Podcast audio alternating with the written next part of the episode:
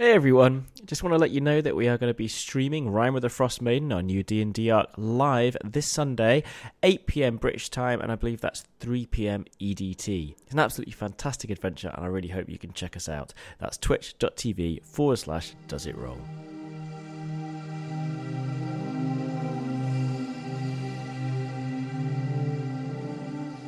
Hello and welcome back to Does It Roll? Does the Code? We are returning with our second recording. I think this is episode three if you're hearing it on the podcast, and it has been an incredible scenario so far.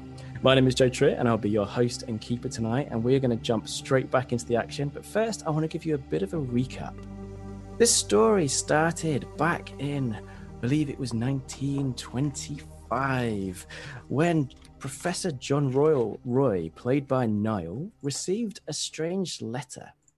A letter from his good friend, Professor Kenneth Connolly, and it, it well, explaining that there were some problems, and he sent uh, John Roy a code and said, You must keep this and do not share it, and you must burn this letter.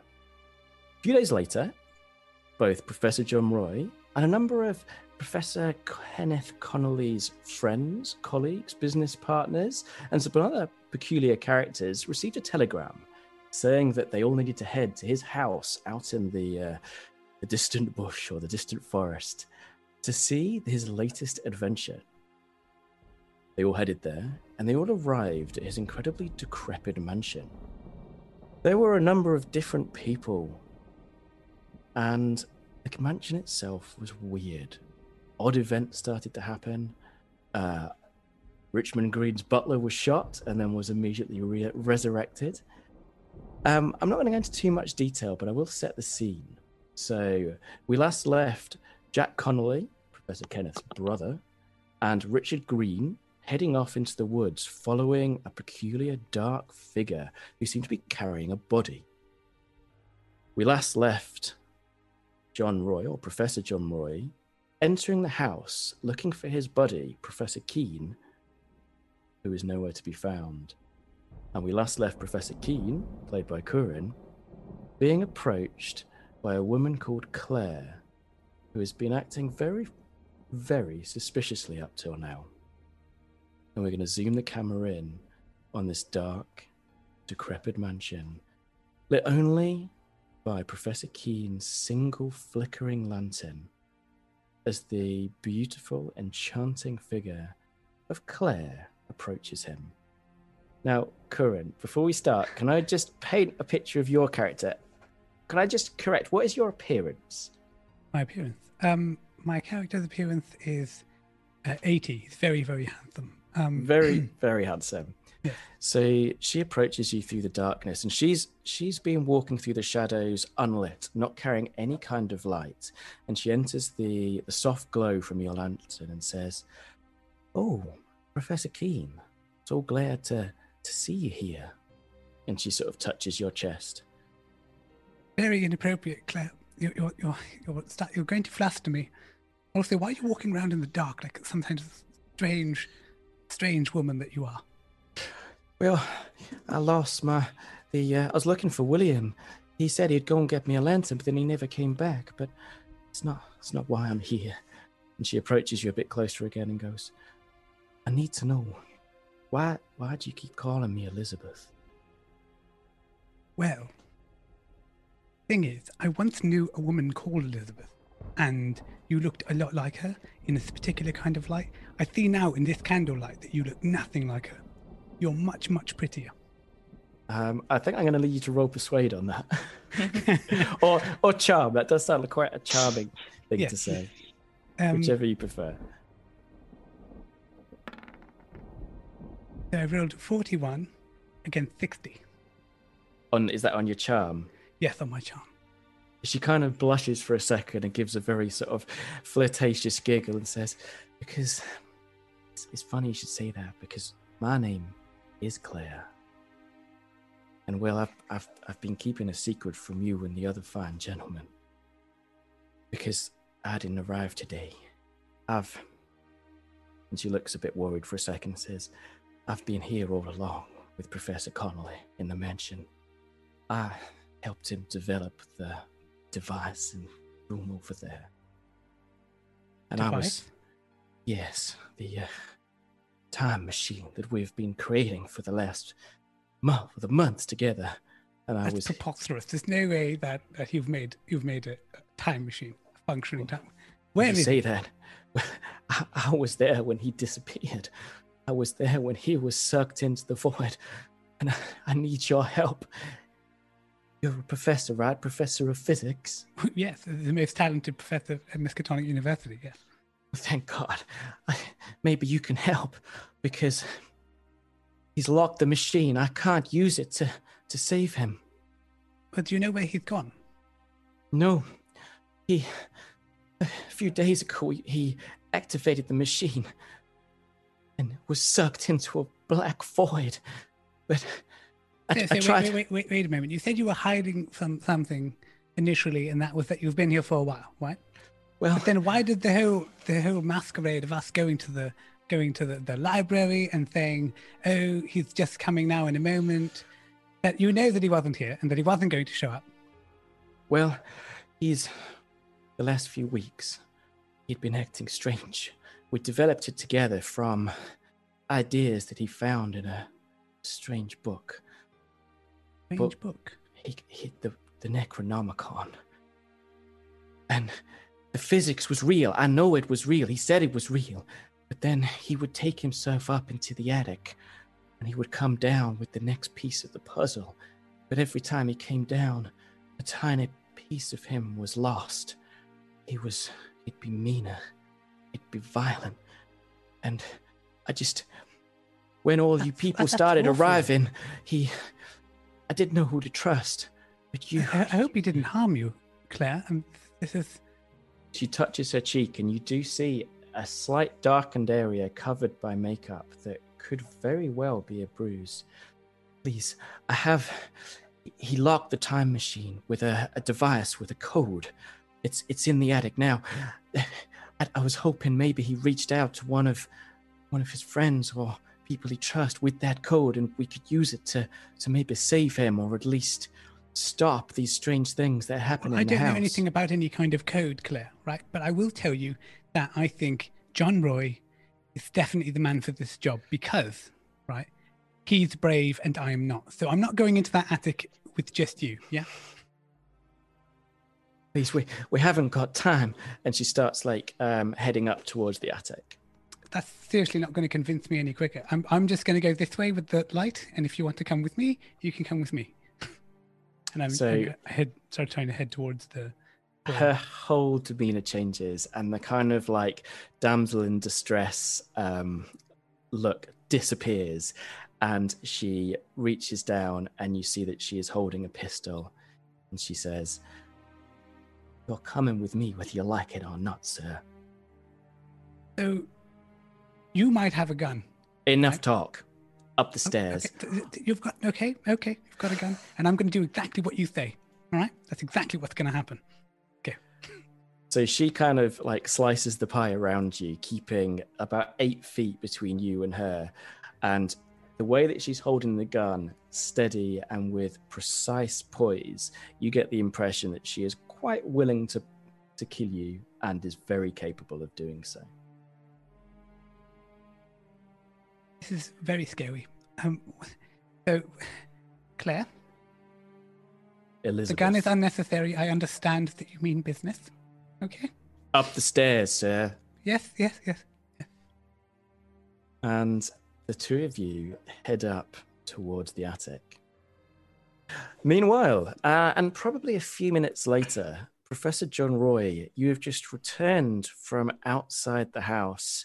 You shake the rain off of your clothes and enter the foyer where, well, not to your character's knowledge at least, Professor Keene and Claire or Elizabeth or whatever her name is have just departed.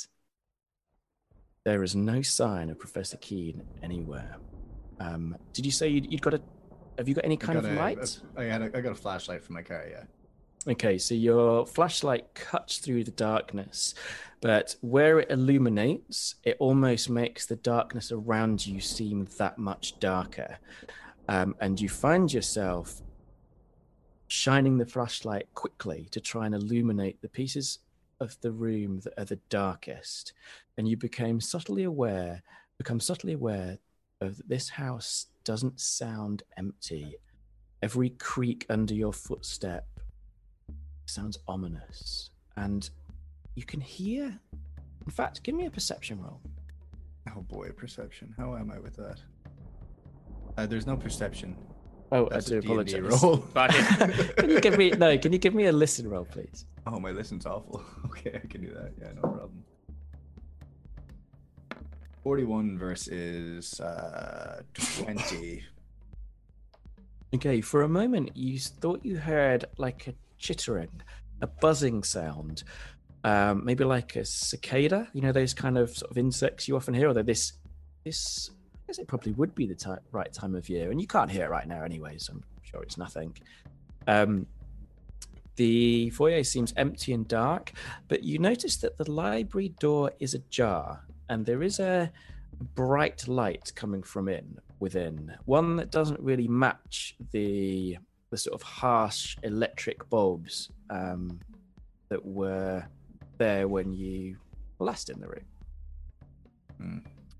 Well, I know that I when I left, I had Claire and uh, and Charles with me. So I walked towards the room, just muttering, "God damn it, Charles! I told you there to wait. Goddamn foyer." All right, and I, I move towards the room, and when I get to the door, I want to. I don't want to just walk in. I want to kind of peer in through the cr- crack in the door.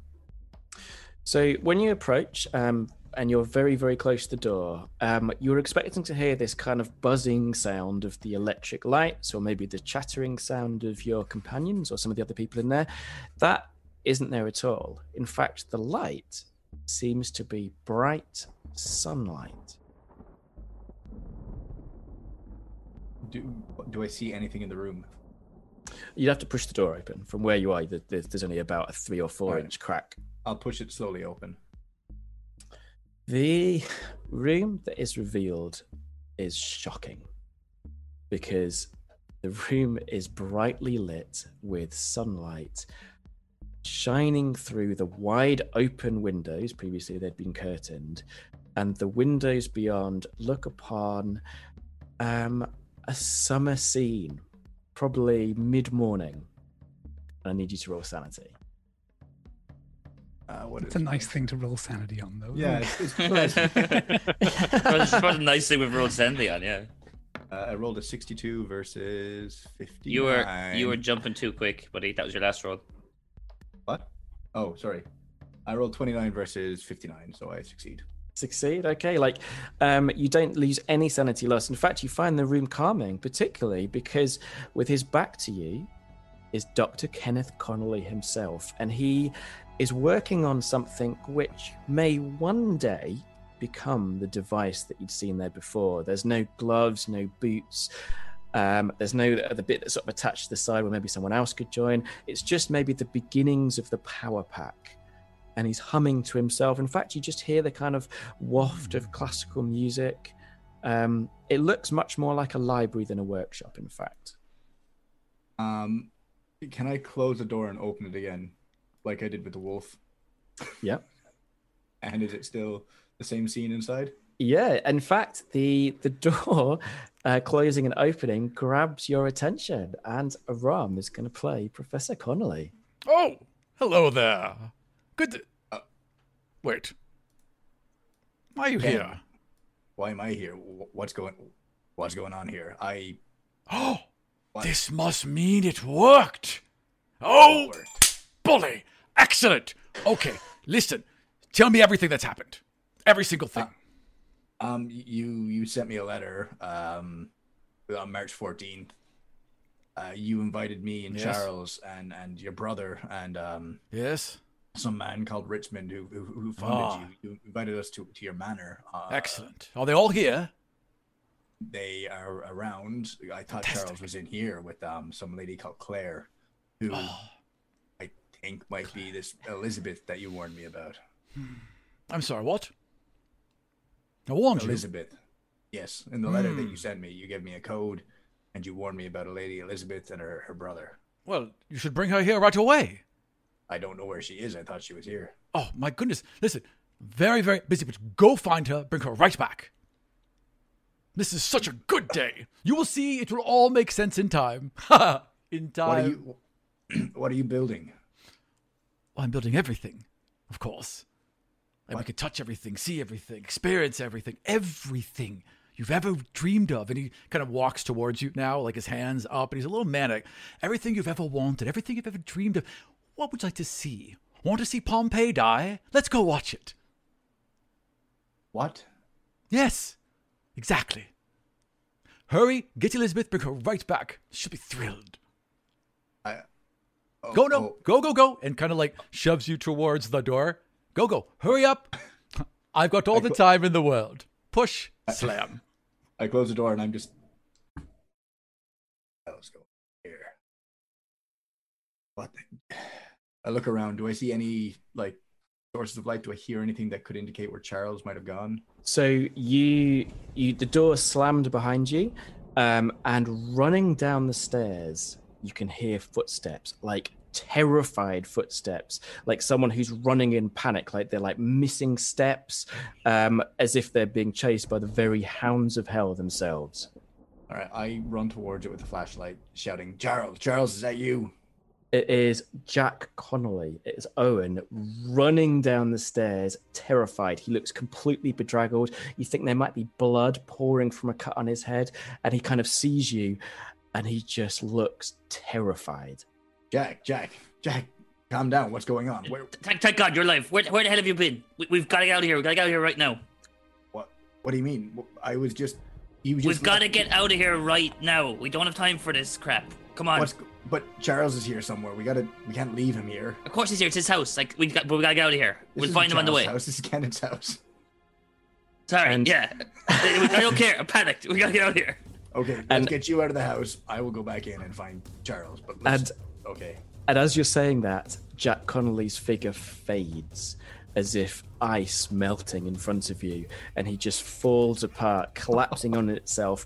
Infinite fractals disappearing one by one by one until there is nothing in front of you apart from a scream saying, Get out!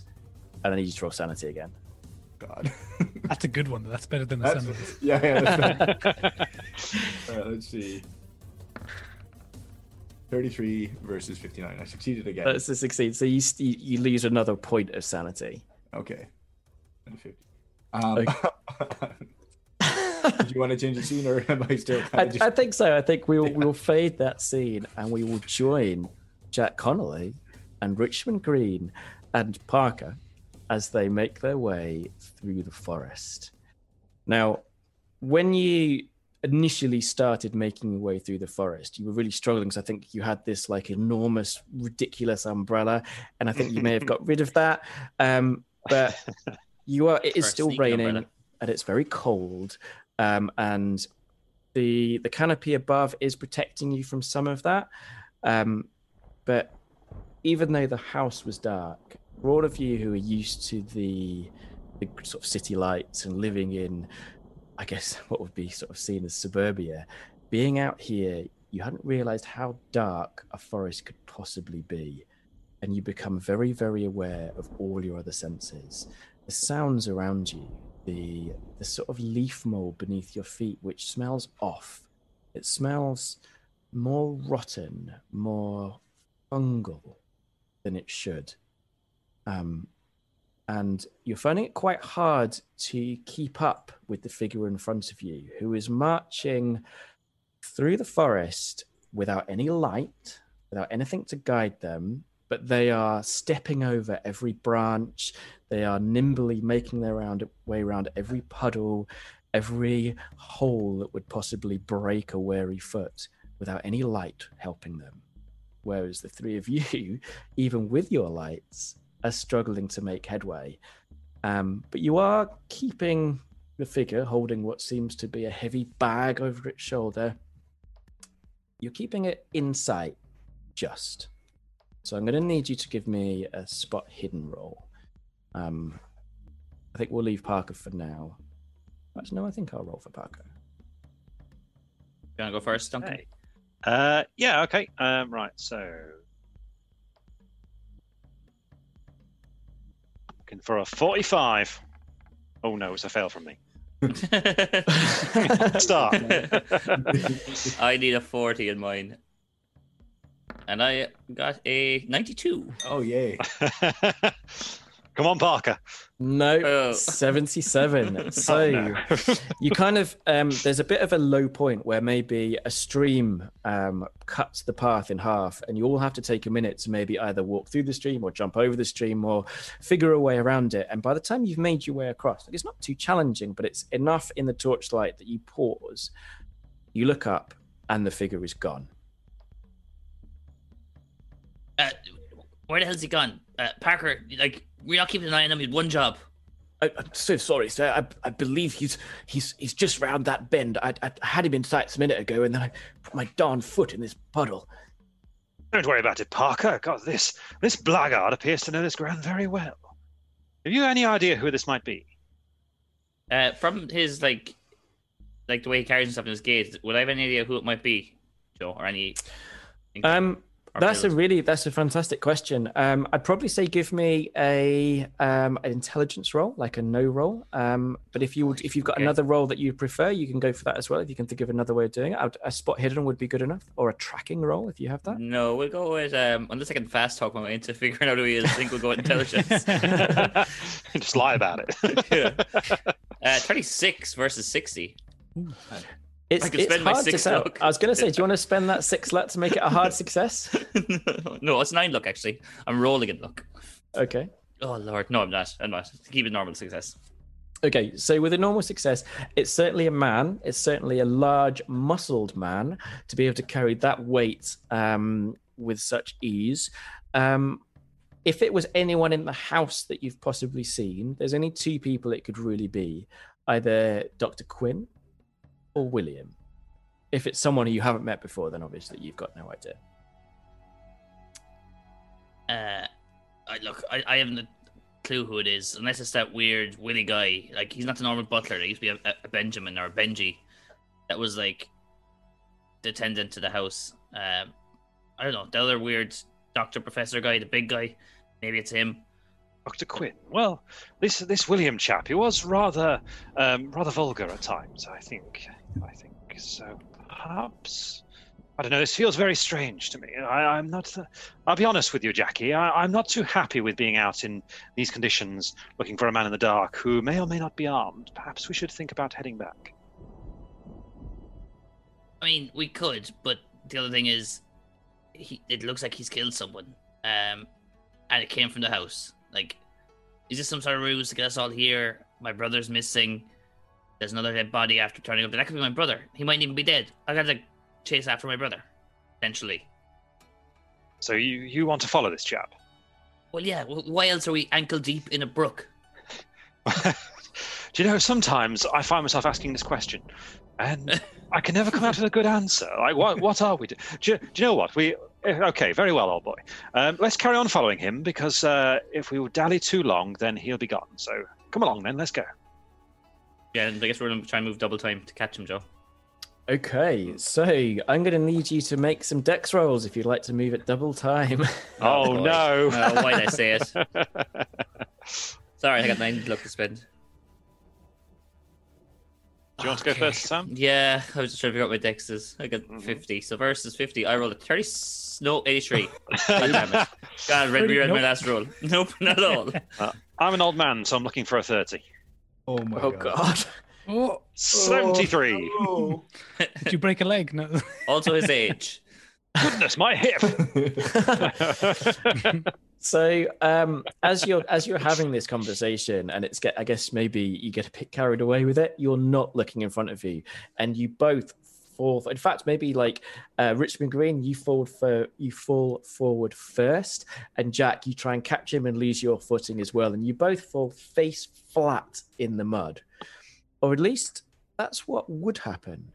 But as you're falling, Richmond, you're slightly in front. You catch your head of something which shouldn't be there, and the the path is bisected at an angle by what initially seems to be nothing.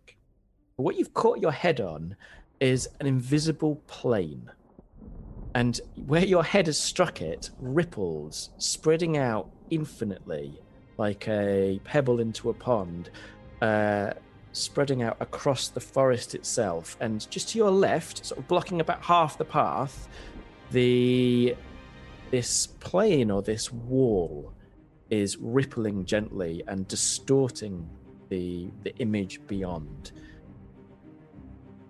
My God, do you see that? I, I do, sir. Very strange. What, what the hell is that? Goodness gracious, it's like ripples on a pond. Um, I'm going to reach down and look for some kind of stone or twig or something like that, and just try gently tossing it towards it. See what happens. Yeah, In a that's it. Stargate SG one moment, are we? First time to turn on the thing every time. so your your stone or your stick strikes it, and again there's this rippling effre- effect, and it drops to the ground as if it's hit a slab of concrete. Um, and I'd like you both to give me some quick spot hidden rolls. And uh, Duncan Gray, you can go first. Okie dokie. Um, right, for a 45. 71. No, no, no. I'm, I'm really freaked Roll out. like well. you're, you're, you're really keeping in that 70 wheelhouse today. Just trying to emphasize how old my character is. The Two unluckiest players, and I've built my character to be a talker without in the woods on his own, basically. Oh. 84! 84, nice. Okay. Versus 40. So when the uh, the plane distorts, um, and as the ripples spread across it, um, you notice something moving beyond, um, something large and winged, but the distortion disappears, and again you're back to looking at, at, at the forest. Although now that you know it's there, you can now see this. It is like a wall, and it goes up and up and up and up. And as you're looking at it, you're sure that it's moving closer. Say, Jack, I think it's getting close towards us. And we've seen this guy go through it. Was there any change in. Well, we He didn't go through looked it. He would have gone up the path. So at the this is like to your left, and the path sort of curves around to your right. So he's still ahead. I mean, he's he's sort of getting out of sight. Well, he's out of sight. He's probably getting further ahead. Um, but yeah, this wall or whatever it is is to your this bubble. Maybe is to your left. Okay, like, look, I don't know what's going on. It is getting closer. Maybe we do go back to the house and just try and figure out what's happened. See what happened to your money. See where my brother's gone. And maybe I'll give you a real project to invest in. On the aside, old boy, I'm getting rather worried about what might have happened to your brother. Uh, some very strange things happening around here. Uh, yes, let's get back to the house and see if we can find the other chaps, and perhaps we can. Uh, perhaps they've found something. Who knows? Yeah, maybe. Maybe the brain trust have figured it out. So you turn around and you start making your way back. Um, maybe a bit slower, maybe a bit quicker. But in front of you, I guess this would be to your right now, there's a ripping sound. And it, it jars you like uh, nails on glass or on a blackboard. And the sphere r- tears open, and these claws start trying to make their way through. These chitinous, brightly colored claws that you can't focus on. They just look wrong. And what could be ahead, I mean, it must be ahead, but it's tentacled and insectoid and terrifying and very, very wrong. Pushes its way through in front of you, maybe 20 feet ahead. I need you to make me sanity rolls. Hello, mother. Ooh. Your turn first, Ian. um, what is my sanity? My sanity is 68. I rolled a 12. nice. I'm down with insects, apparently. So you will Yeah. still lose a d4 sanity, which I will let you roll. Oh boy. Okay. On the d4, I rolled a 4. Goody. Nice. Goody. okay, so uh, you you just look, you scream, you cannot stop yourself. This thing is completely inhuman. You've never seen anything like this. This should not exist, and you turn around and run from it. Uh, Richmond Green, how did you do on that sanity roll? Let's find out. Richie boy. Uh, oh, I've passed. Um, so I was looking for 66, so under half there. Nice. Okay, so you Um, still lose that d4. last. Still D4. okay. Uh, one. Oh, Okay, so you you for a second you drop the shotgun that you're carrying, um, or you go to, but you manage to catch it. But Parker and Jack Connolly are running away in the direction you were traveling, away from this creature and away from the house. And we're going to switch the camera back Godspeed, old over man. to Professor Green, Professor Keen. right? Professor Keen, Professor Green. We're playing Cluedo now. Where you as, uh, as you've made your way upstairs, you have now reached the final floor. Um, Claire or Elizabeth or whatever her name is is keeping a good distance behind you, um, and she gestures to the ceiling above you, where there is a string, which presumably pulls down the attic door. Okay. Um. Yes. Yes. Yes. I've got it. I've got it. I grab the string and I, I pull it down, seeing if the stairs or like a ladder comes down. It does. Now, and she looks kind of a bit scared again. She says, There's something up there. Something your friend summoned. Fractal being he used to protect whatever it was he was doing there. His dark meditations that seemed to be summoning the knowledge needed to get this time machine working. You're gonna have to be quiet and you're gonna have to be careful. This sounds like a very bad idea. I am a lot of things, but I am definitely not quiet. Um. and the stairs come down with a big thud and a bang.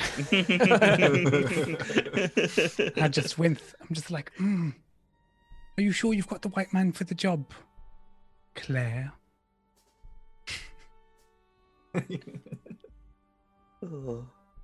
I believe there is no one better to help me fix this time machine and help me save Yes, yes, Professor yes. Connolly and save can- all I of can- us.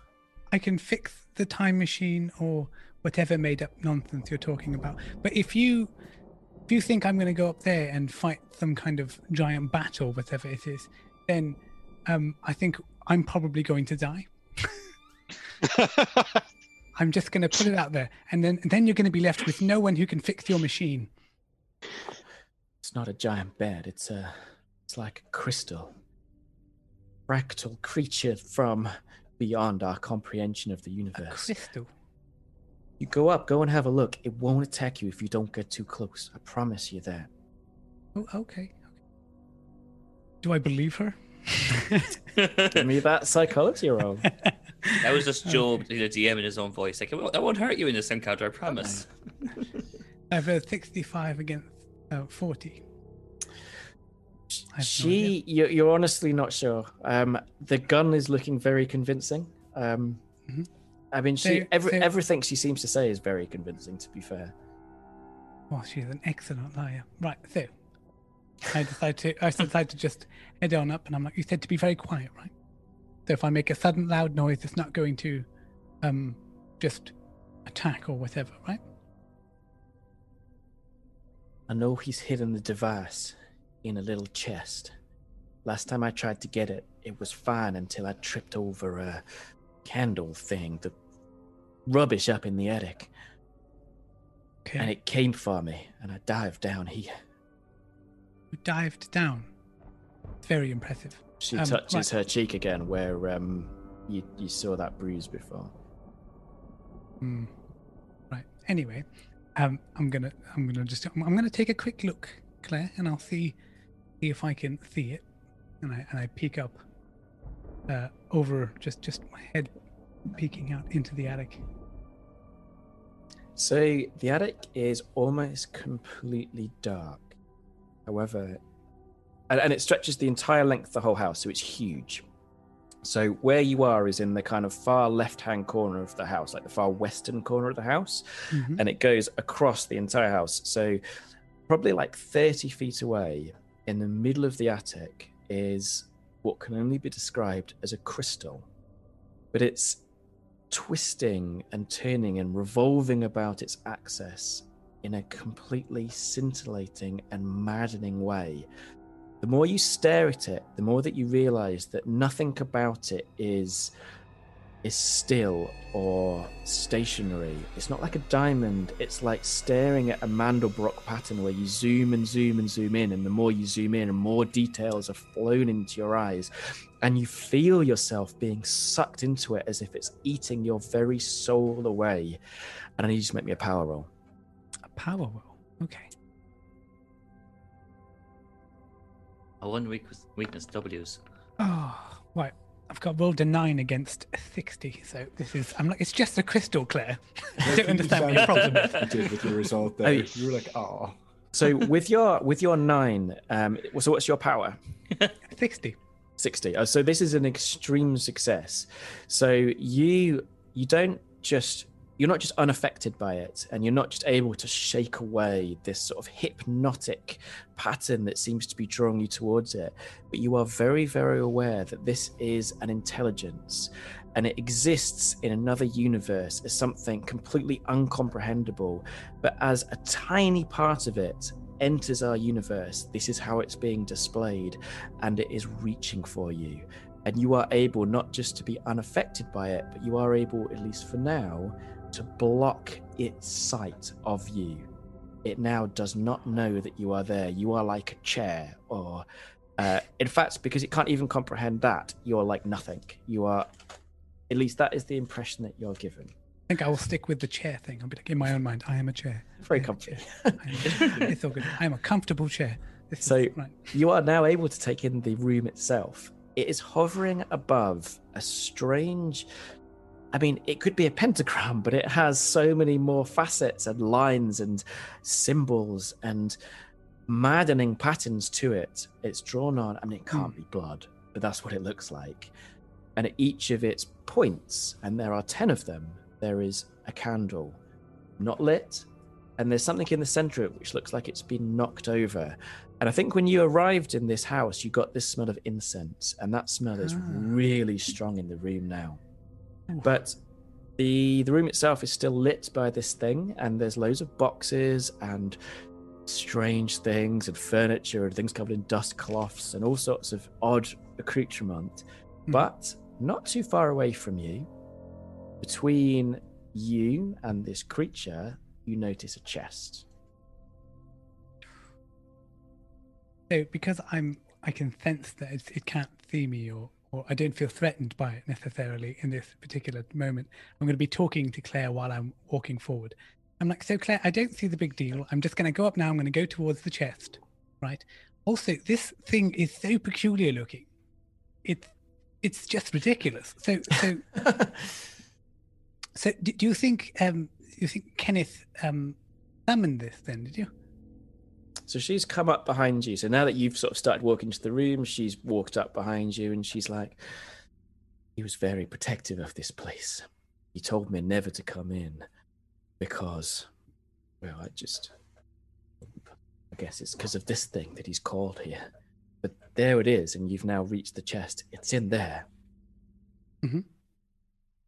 So I try and open the chest. Is it locked or? It's not locked. No, it, it opens with a thud, and you notice that the this diamond um, pattern kind of like jars for a minute, and these like spikes, like when you watch like an audio feed, sort of Mhm. jut into the air for a moment, and you see that its spinning rotation has stopped for a moment, and you get this really, really strong impression that it is reaching out its mind towards you. Your extreme success seems to be protecting you for now.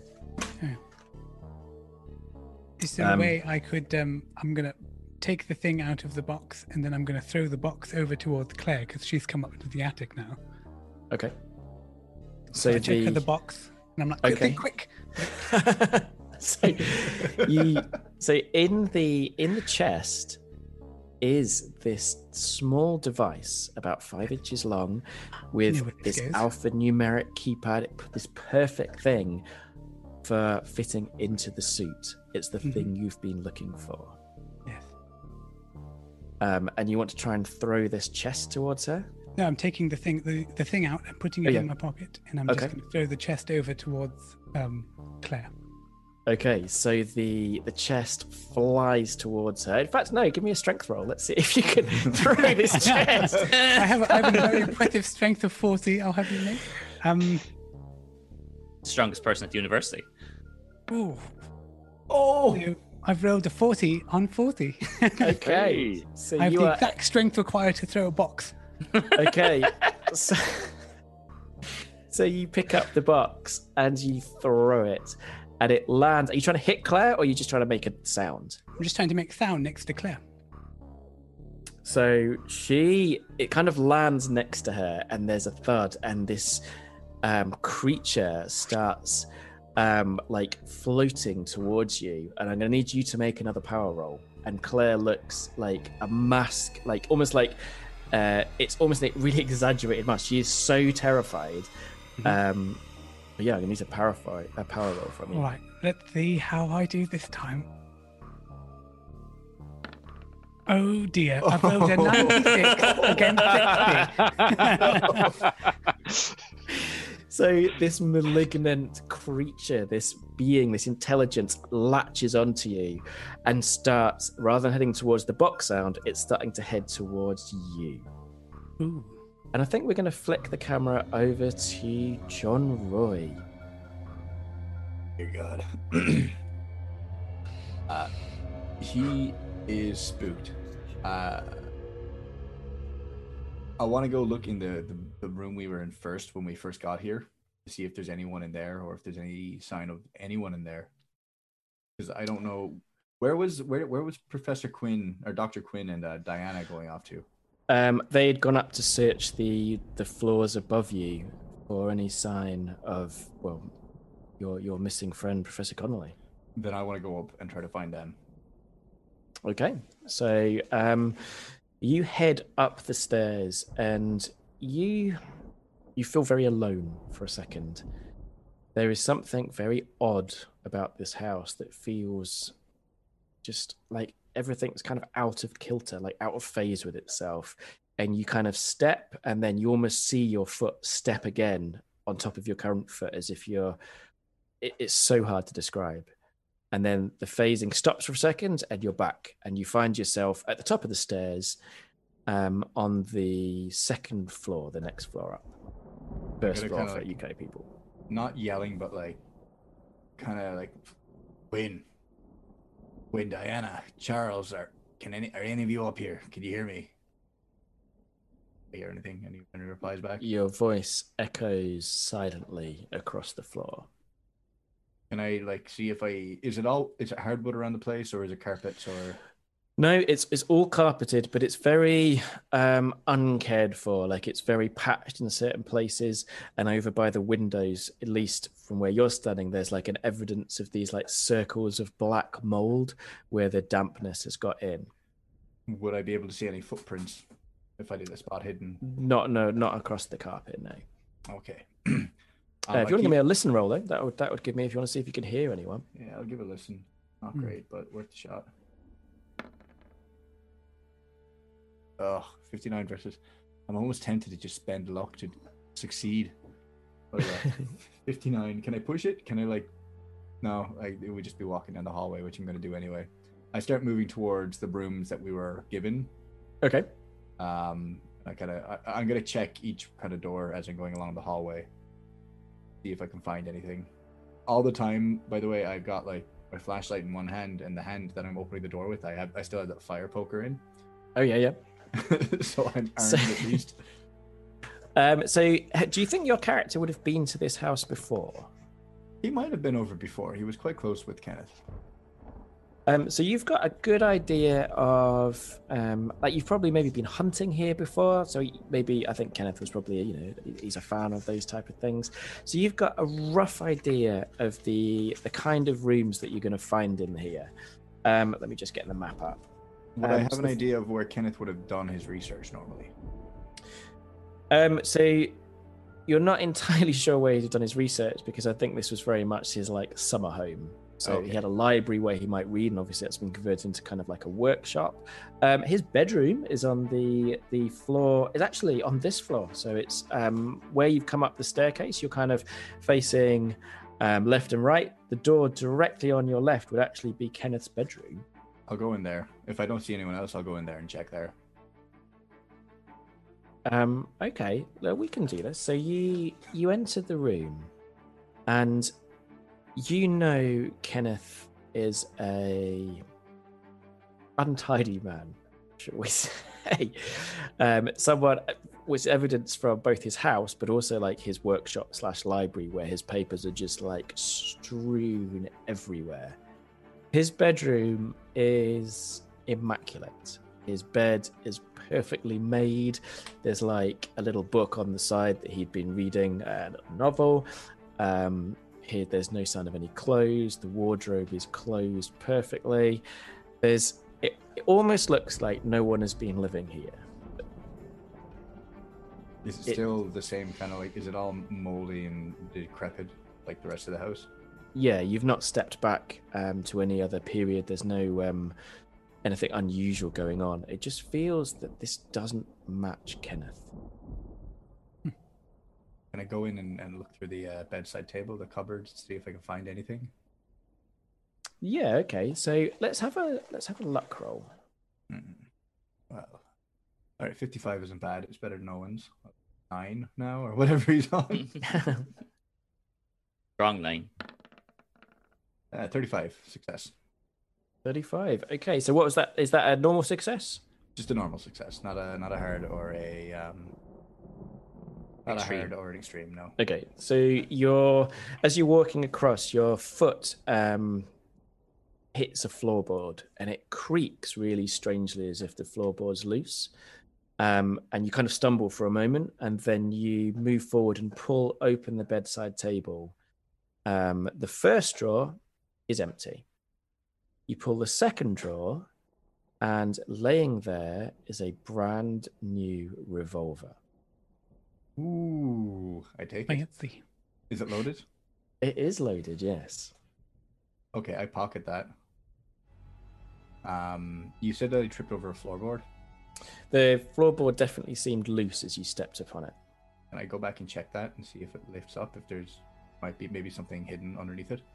Yeah, so the the floor is actually carpeted, so you can work out where this floorboard is, where it's loose, and you kind of follow it along to the wall where the where the carpet meets the wall, and you pull it back, and it's not nailed or tacked down, and the whole carpet comes away, um, surprisingly easily actually, and you notice that the loose floorboard is able to be released like there's a, a hole underneath What's in it?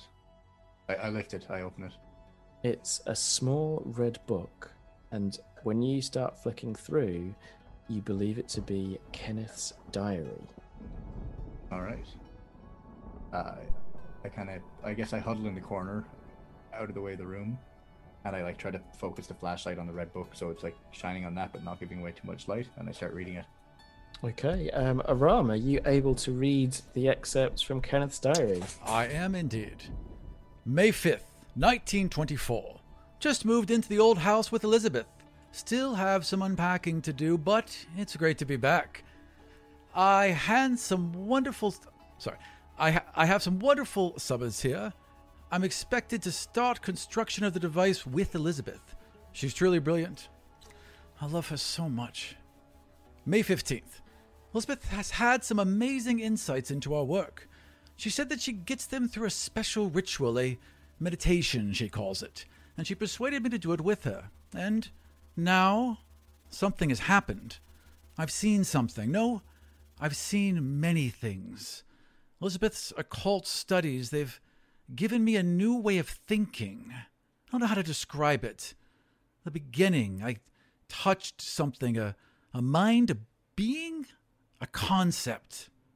No, I don't understand it. She called it Yog Soth. I, I don't even know how to pronounce it.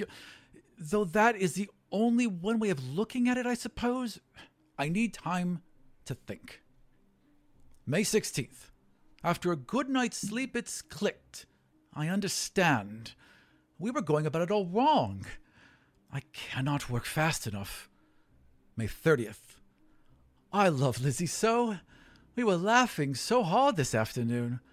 I'm so lucky to have her. June 9th. Our initial experiments have been an amazing success. I can't express my joy. I think we can do this. June 19th. Lizzie wants me to do the meditation again. She says it would help our work move quicker, but I can't. It just doesn't feel right. Frankly, I'm scared. We're working through so much. I, we're coming up with solutions, but there's so many problems. I, I just don't feel like I need to do it again. I wonder, how often has she done it? July 29th. Major breakthrough. We've discovered the best way to temporarily travel is through thought. Today I was able to peer into the past. It, it was where the house was being built, which must have been 1830 or so. I, I, I saw workmen. It was so real. I should be able to move through space as well, but it's hard to get my mind around that. Lizzie suggested the meditation again, but I just can't bear the idea. We're making progress. We don't need it. October 5th. Things are moving slowly but steadily. November 12th. We've had an unexpected visitor. Lizzie's brother, David, has come to stay. She's never mentioned him before. He's very charming, but a little strange. I guess Lizzie is too, in her own way. November 15th. David is going to be with us for a while. I don't like it.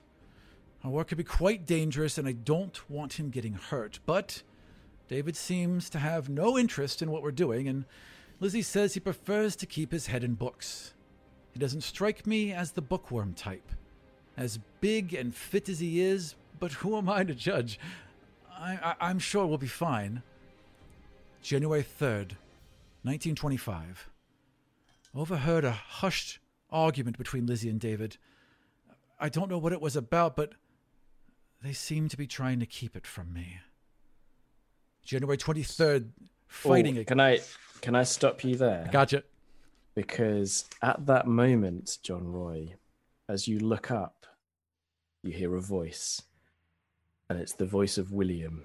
And he says, Why, John Roy, what have you found there? And you spin around, and William, huge, muscled, and menacing, is standing in the door, holding a lantern in one hand and what looks like a large piece of metal in the other. Could it be? Uh, uh, we're going to smooth the camera over to Jack Connolly and Richmond Green. Uh, Jack Connolly, you are running full out, panicked through the forest. You turn a corner and the forest bursts into a clearing. Your heart is hammering in front of you, just as you see. Could it be William? That's what it looks like. And he seems to be putting the final, I guess, shovel of earth upon a large hole. He looks up with shock as he sees you before fading away into nothingness. Infinite fractals, these tiny pieces that just disappear into the ether around him. Richmond Green, you approach the clearing from behind, maybe a bit slower and more controlled. Parker just behind you. So I, am going to run forward to where I saw the scene, kind of. So it's happened to me once. I'm a bit more kind of, maybe not au fait with it, but less taken aback by it and realize there's something happening here. So I'm gonna take the hatchet I have and like slam the blade into the ground and like then grab it and try and peel back the ground and dig in the spot where I saw the grave fade away or the hole fade away. So the earth is really, really loose and it's just coming away from you really, really easily. Um, this has been recently covered up and you just dig and you dig and the the wet soil gets caught in your hands it's covering your clothes you kind of wipe your forehead um, richmond green what are you doing as jack connolly is digging away at this i'm getting a magic item um, well, richmond's kind of walking towards Jack because he figures safety numbers, but at the same time, he keeps on looking back and he's got a shotgun at the ready. See if this thing is following. Um, Me a spot and roll. okay. Uh, right.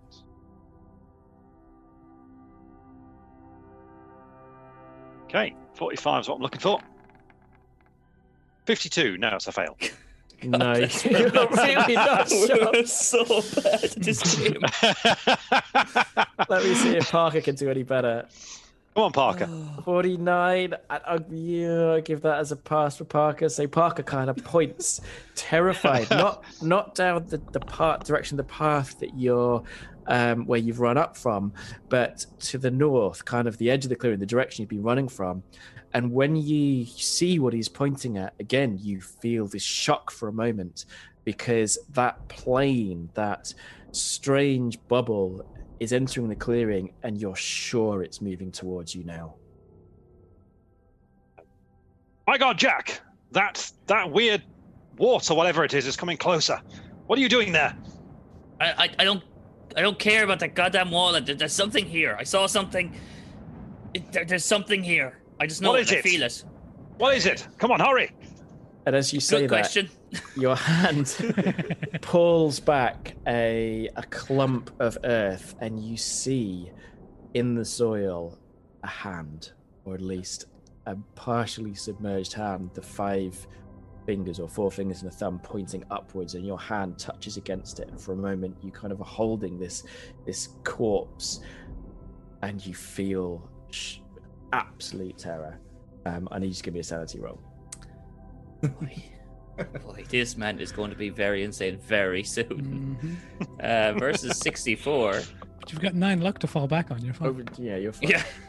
One! I rolled a one! can, I get, can I get Sandy back? I liked it, buddies. no, no, no. You don't get thirty back, but you definitely feel, um, you you you clench your teeth. Like, would your character have maybe fought in the Great War? Like, I mean, that that was only what Oh, seven hell no, ago? I'm an artist, but like, I don't know.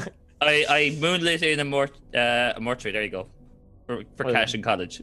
Sure, yeah, yeah. So you you you can completely detach yourself from this, um, and you now know there is at least one body buried beneath you, uh, mere inches away. Is is there any ring or anything on it? Like, um, or anything, any, anything to recognize it by? So you you scrape a bit more of the soil away, and yes, there's not only a ring, but it's the same ring that you wear, or the matching ring that you wear on your finger, the family crest of the Connolly family. You are certain this is your brother. Cool. And I okay. And I saw Willie bury them. Okay.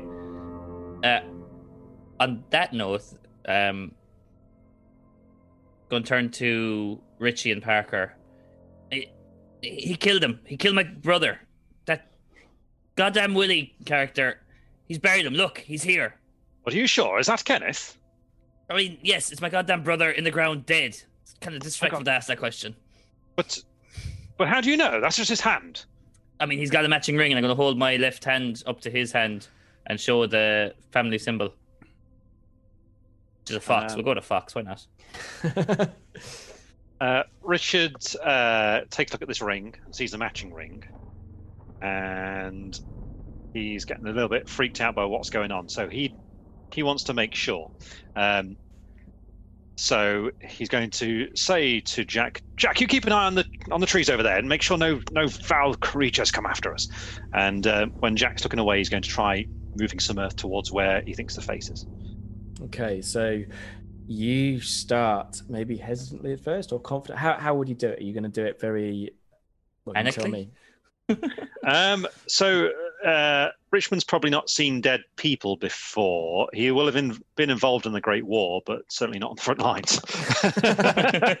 so it's al- always been kind of like an abstract thing. Um, not that he didn't care or anything like that, but uh, you know, it's just a different uh, class, I guess. So he's a little bit.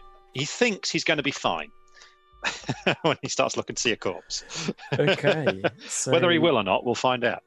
you scoop the last handful of soil away and the face begins to emerge. First, uh, ice white nose, followed by the cheeks, and then the sunken eyes. And as you scrape the dirt and water away from the face, you are faced with your business partner, cold, dead, and rotting. This is indeed Professor Connolly. And I'm going to need that sanity roll. okay. 65 now. I'm losing points fast. Man, if he was like 20 years younger, that would have been a great moment. Which I thought was going to come.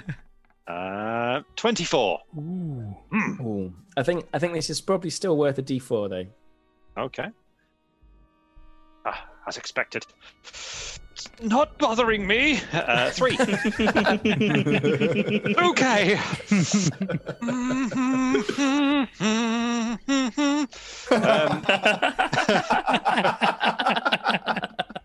uh, he's going to uh, stiff up a lip um, and sort of put sort of a bit mud back over the face so that Jack's not going to see this. And uh, he's going to white the sheet and sort of like shaking a little bit and stuff. But he's going to be putting a stiff upper lip out there. You know, he's he's English after all. My God, man, he can't lose face here. My God, So- man. um, he's going. So yeah, actually, you say this face was rotting. Um, so a bit of a stretch, but having been out hunting animals or, and things like that, um, could I tell if he's been recently killed or not? Um, give me, oh, like I, you can be a hard first aid if you've got anything like a hunting skill, um, like survival, or if you've got a medicine skill. Uh, Otherwise, it's going to be a bit of a ballpark. okie dokie. I've got uh, d- d- I've got natural world. Natural, Natural world world. would definitely do it. Yeah, that would be Yeah. perfect. Okay, I'll go with that then. Something for a forty. Uh, that is one. Whoa. Wow. Okay, One. like oh We're my amazing. God. No. he- ridiculous. The Do you know only ones, the only ones who get one on are the ones like, yeah, he's rotten. yes. You're not insane. Uh, yeah, it's. I don't do normal rolls, do I? It's just extreme. Neither do I. Like, everybody drink again. We've got another crit success. Okay. yeah. So you would say, um, so your first thought is this must be a really old, um, they must have been dead for a while. But then you think actually the weather around, like, you know, they've been buried in rotting soil, it's been wet, it's not nice out here. You would say a minimum of a week, possibly longer. And then you think for a moment, hang on, it's currently April 3rd, and you received a te- telegram supposedly from Kenneth Connolly on March 30th. And he's been dead at least a week, probably longer. This can't be right. And as you have that thought, Parker goes, Sir, sir! And he's pointing in the direction of the wall, which is now visibly moving towards you. And from behind it, you can see these shimmering shadows, these creatures ta- trying to tear their way in.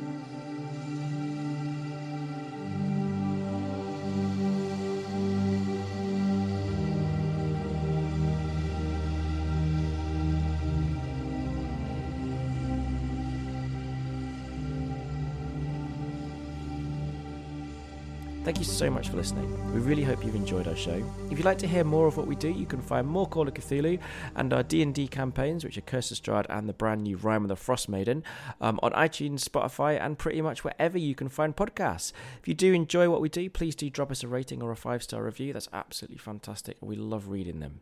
Next week, we will be releasing more code and more Rime of the Frost Maiden, and hopefully some more Two Headed Serpent very soon. But if you can't wait that long, um, you can find all the next episodes and much, much more on patreon.com forward slash Howie Raw podcast. For about $5 a month, which is, I guess, the price of a coffee, you get early access to everything we release, and you get some Patreon only content, including some Patreon only Call of Cthulhu settings and Patreon only cult games. Um, and they've been really, really popular. I think the space between is, is, is being sort of lauded as our best ever Call of Cthulhu thing, and it is only on Patreon. Um, Patreon is the main thing that keeps us going. It pays all our bills and and really sort of pays for us to put all the effort in to do these these shows. So please do head over there if you've got any spare change. Thank you to everyone who supports us and has been supporting supporting us, and thank you to our new supporters. So thank you so much, Brad. Thank you, Jacob Carlisle. Thank you, Nathan Hughes.